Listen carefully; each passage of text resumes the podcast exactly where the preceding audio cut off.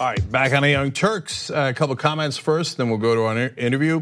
Cognosco this says just three Democrats, Senators Doug Jones, Joe Manchin, and Kyrsten Sinema broke with their party to vote against the proposal. Uh, and uh, those are not surprising names. I told you Kyrsten Sinema would be one of the worst Democrats in the entire Congress, and she's immediately living up to the billing. And Meg says, how much will the Green New Deal cost? A hell of a lot less than if we don't do it. That's for sure. All right.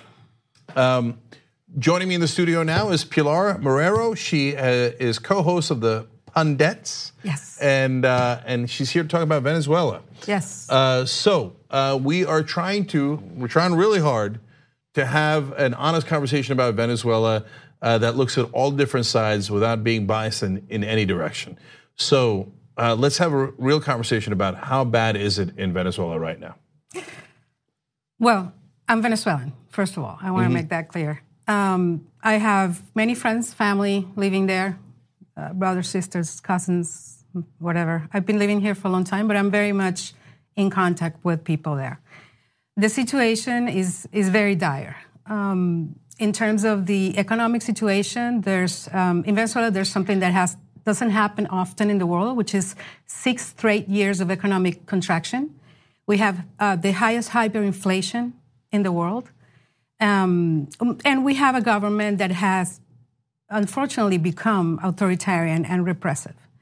We are seeing a, um, a number of violations, human rights violations, as the UN human rights chief put it in her report last week. Um, there's very serious violations, um, killings of opposition leaders, jailings of journalists, et cetera, et cetera.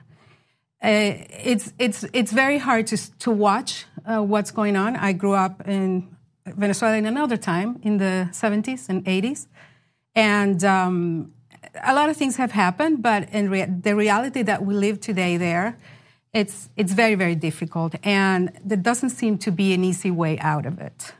So, you agree with John Bolton that we should invade? No, actually, I think most Venezuelans don't. It, mm-hmm. I've seen poll after poll uh, that Venezuelans are obviously, uh, for a good reason, afraid of a military invasion, but at the same time, they're so desperate. I have conversations, for example, with, with my brother, who's a very moderate guy, not a, into politics at all. He works in a bank.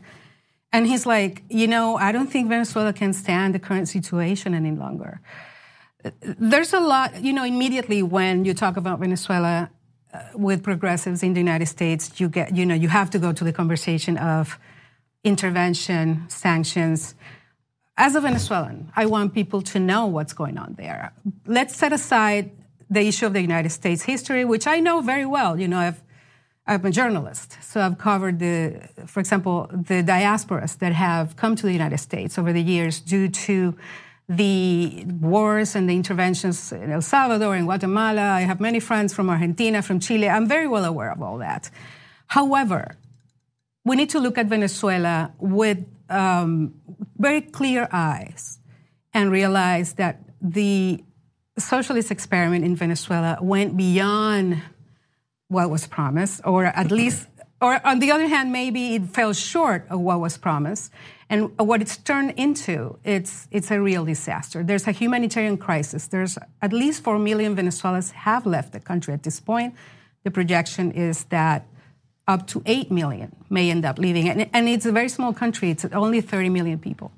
So, Pilar, uh, I have trouble discerning what's happening on the ground, yes. uh, which is similar to the situation in Syria, because they have so much propaganda on both sides. Yes. And so um, you know, you got the right wing neocons in this country, yes. and you know, uh, with John Bolton writing "send in troops" on his notepad, and that's what I'm referring to. Sure.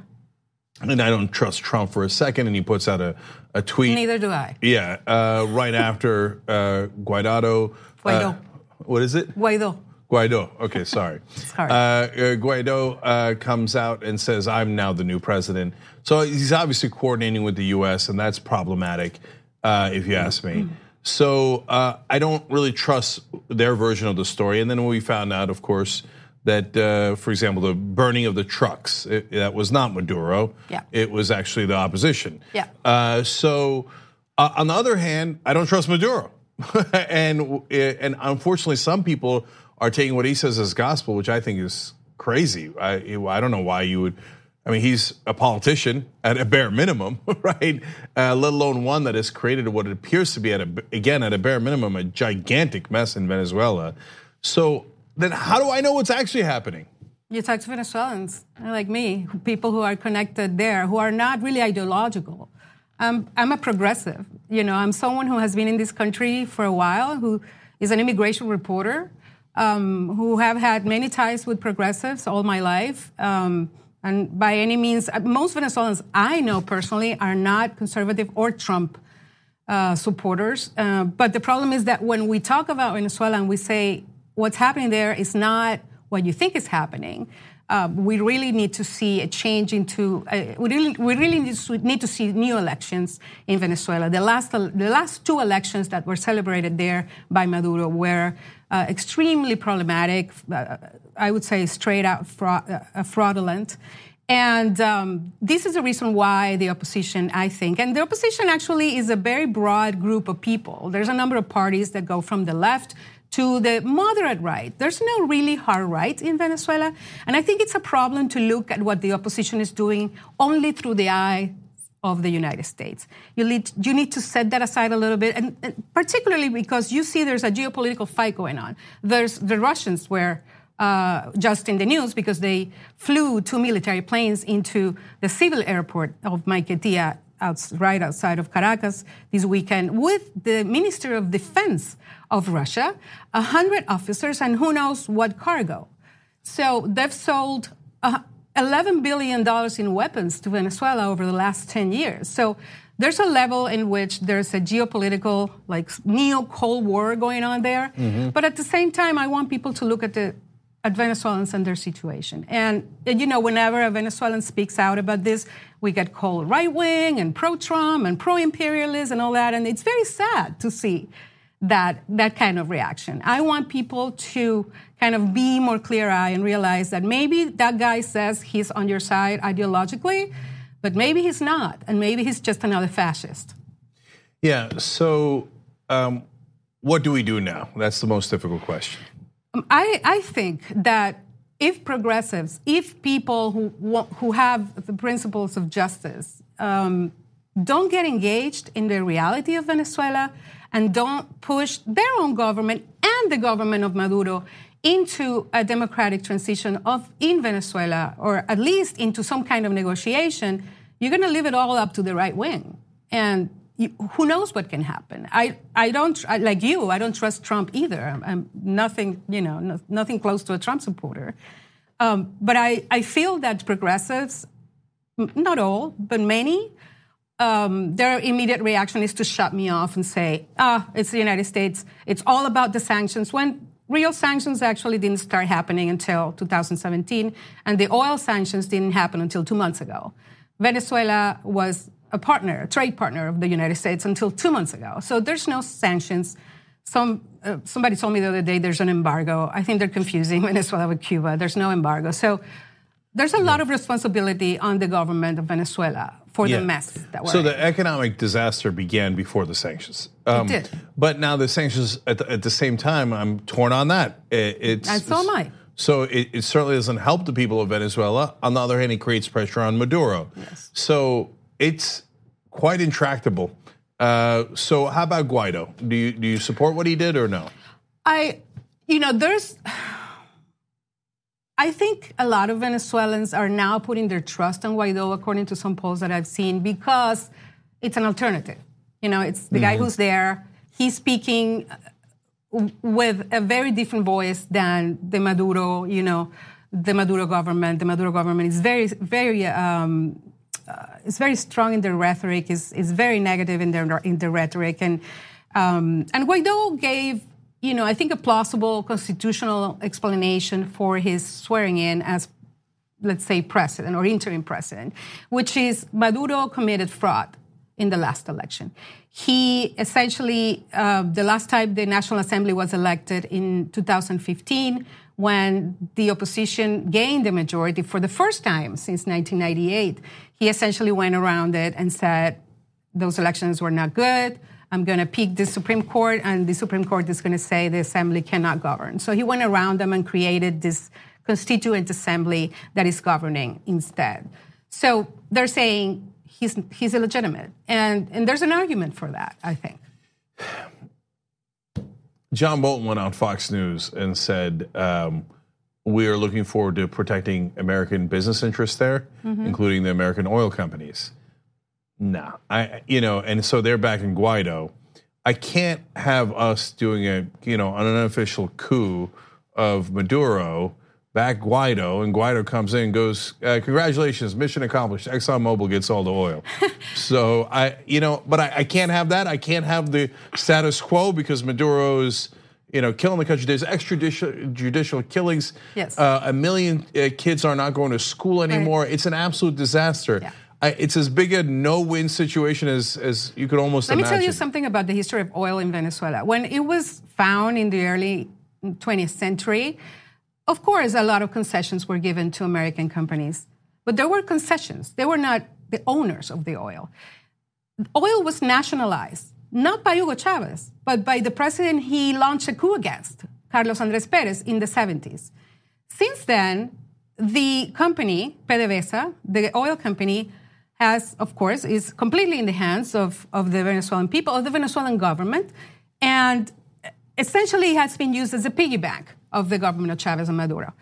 It's now in tatters. The production of oil is it's has essentially uh, become has come down significantly because they haven't reinvested.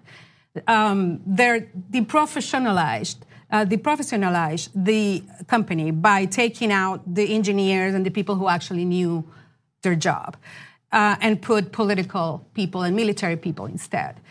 It's it's a real mess uh, the electric grid doesn't work. Uh, we have blackouts again yesterday and today. And Maduro keeps saying it's sabotage. It's no sabotage. Nah, it's yeah, it's ridiculous. So, look, uh, one thing that Guaido could do to earn credibility, which uh, he almost certainly will not do, and I don't know what his real motives are, is he could say, "Look, I want to be clear. If I uh, get in charge, I'm going to do two things. One is we will have a real election. I'm only the interim president. I will definitely. That's what he said he was going to do. Okay. Yeah. All right. And so is he not going to run? He said he's not going to run. Okay. Yes. Uh, and then uh, again, the question is, do you believe him? Which leads to point number two, which is equally important. Uh, under no circumstances will any American oil companies get any contracts with Venezuela. Now, if he says that and America still supports him, okay, right? Again, if you can trust him, but he's not going to say that because then America would go, yeah. Actually, I think the Trump administration's attitude has, yes, probably something to do with oil, but I think it has to do more with 2020 and the elections and saying, oh, we won against socialism, right?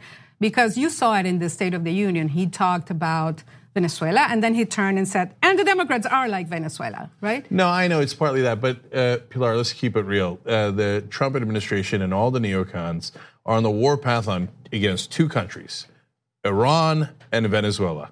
There's only one thing that connects those two countries oil. Okay.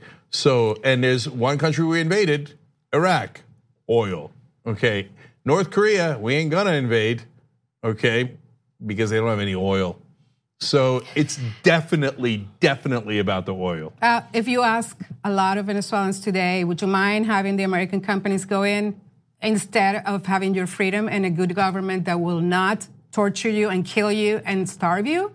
A lot of people will say yes. Yes, but the problem is when the American oil companies come, or even American banana companies, they also bring the torture and the human rights abuses. It's already there. Um, okay, so it, it, it it barely can get any worse than it is now.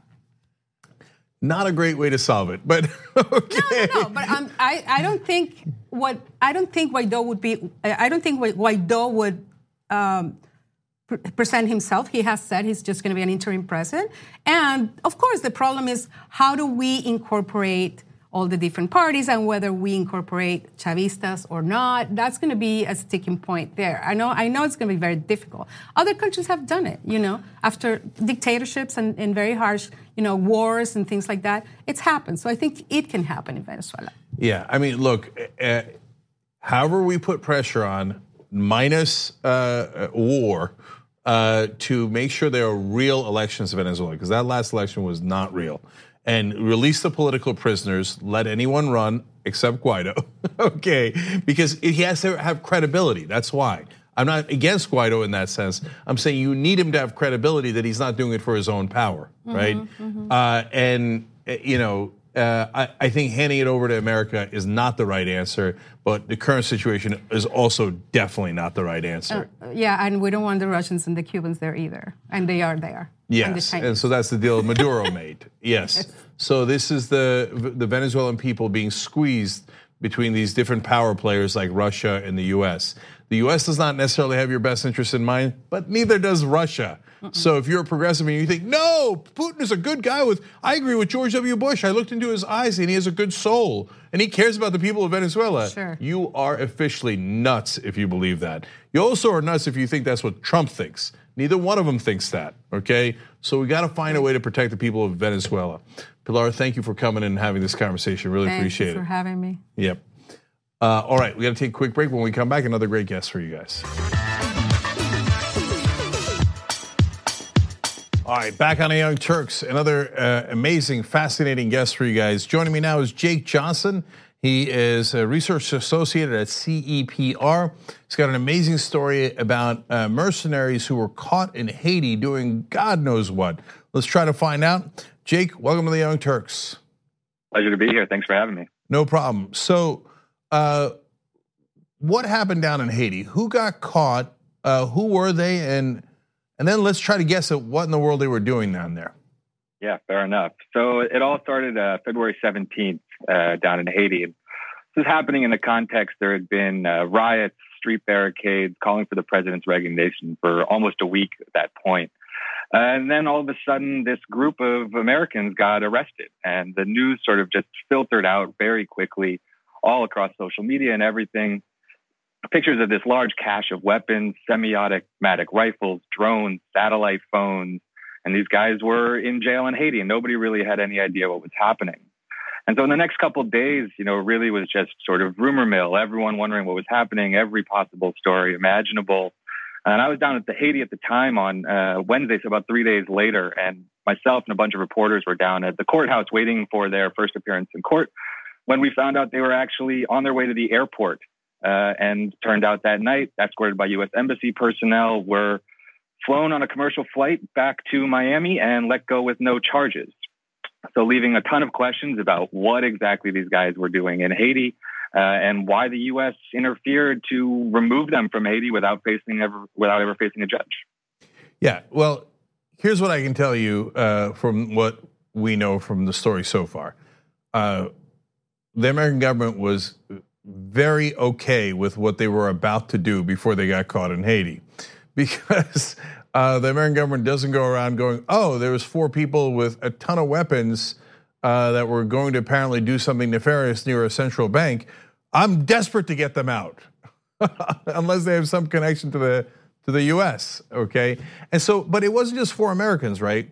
There was also two Serbian uh, nationals and a Haitian driver. Is that correct? Yeah, that's right. Okay, and now uh, one of them is talking to the press and saying, "No, we're not mercenaries. We were going there to do general security." Um, so, is that even plausible? I mean, who, with yeah, all that well, weaponry, mean, well, it's just seven guys, and what were they doing near the central bank? Right. I mean, I, I'm forgetting putting aside the weaponry. I mean, if you just look at this guy's story, which was, you know, we were there just to do regular security work, and then we were going to bring a businessman to the central bank to sign some $50 million contract. Uh, any number of problems with that. Uh, why would you need a security team to go sign a contract? Why would you be going to the central bank to sign a contract? This is not a commercial bank. It's not somewhere where you would actually do this. Uh, so even that story, you know, no, it doesn't really make any sense at all. Now, the other sort of theory that's been put out there, this was in an Intercept article last week from a source claiming direct knowledge of the situation and alleged that they were going to the bank to transfer $80 million to the president's bank account. But even there, uh, you know, what do you need the guns for? What do you need these guys to actually go do this? Uh, you know, my own reporting indicates that there were actually, uh, you know, some awareness within the bank and high level bank officials that something was going on here. Uh, and so why would you need these heavily armed former military guys to go make a bank transaction? Yeah, and uh, they're ex Navy SEALs. So uh, here's what you don't need when signing a contract: ex Navy SEALs. It's I think that's when, right. When you sign the contract, no one actually exchanges money. So that is the worst cover story I have ever heard. You can sign a contract anywhere. It's there's no bags of money to protect. So all right, so what they're saying is clearly not true. What the reality is is is an obviously an interesting question. Now, uh, but Jake, let me continue. So they get back to the U.S. The U.S. bails them out immediately, at least the four Americans. Uh, do you know what happened to the Serbians? No, they were brought back as well, and they were lawful permanent residents, as far as I understand, with a green card, and, and they were also brought back to the United States, same commercial flight as as the American citizens. Okay, so uh, yeah, and by the way, I know ex-Serbian military guys also going on normal tourist trips to Haiti all the time, filled with weaponry. I'm sure everything was just hunky dory. Anyway, uh, so uh, they get back here, but since they were arrested by the government of Haiti uh, near the central bank with all that weapons, and they've apparently done a number of things that are in violation of Haitian law, I'm sure we're pursuing charges against them now, right? Yeah, well, it appears not. Uh, so the reporting, at least, you know, the government has not said anything, has not, you know, given us any information about what the nature of the mission was, what happened to anything. But the reporting indicates at this point that, you know, there will be no charges, and that's certainly what they are, or at least the one, uh, you know, member of this team who's been talking to the press has been saying is that, you know, they did nothing wrong, so they're free to go. Okay, I'm eh, picturing a Mission Impossible type of movie now where the whole thing is you get all these the baddest guys in the world and you put them together in this mega team so someone can sign a contract. It's not how the movie exactly. goes. All right, so let's try to figure out what's happening in the in the real world. So, uh, what happened to the prime minister recently in Haiti?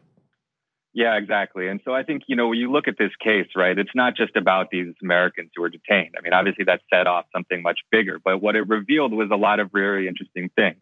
You know, one, the U.S. relationship with Haiti and how that's been changing over the last couple of months. Two, an open conflict between the prime minister and the president. And so that's, you know, again, where you asked about with the prime minister. Two days after they were detained, the prime minister gave an interview to CNN and he referred to them as terrorists and mercenaries that were in the country to assassinate him.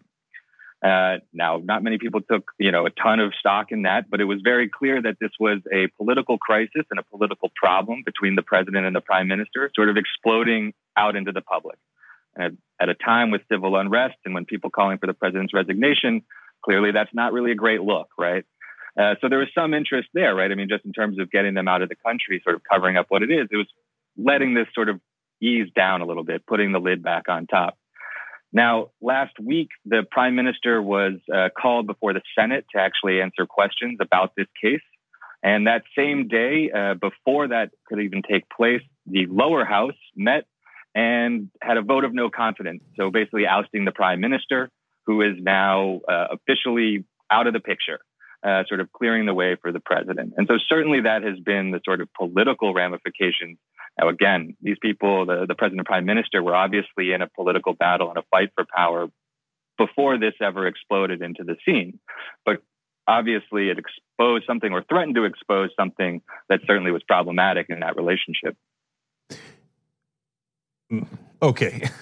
so if you're not uh, following Haitian politics closely, and I have to confess that I'm in that category, uh, this does get a bit confusing. So, uh, is the prime minister the bad guy or the good guy?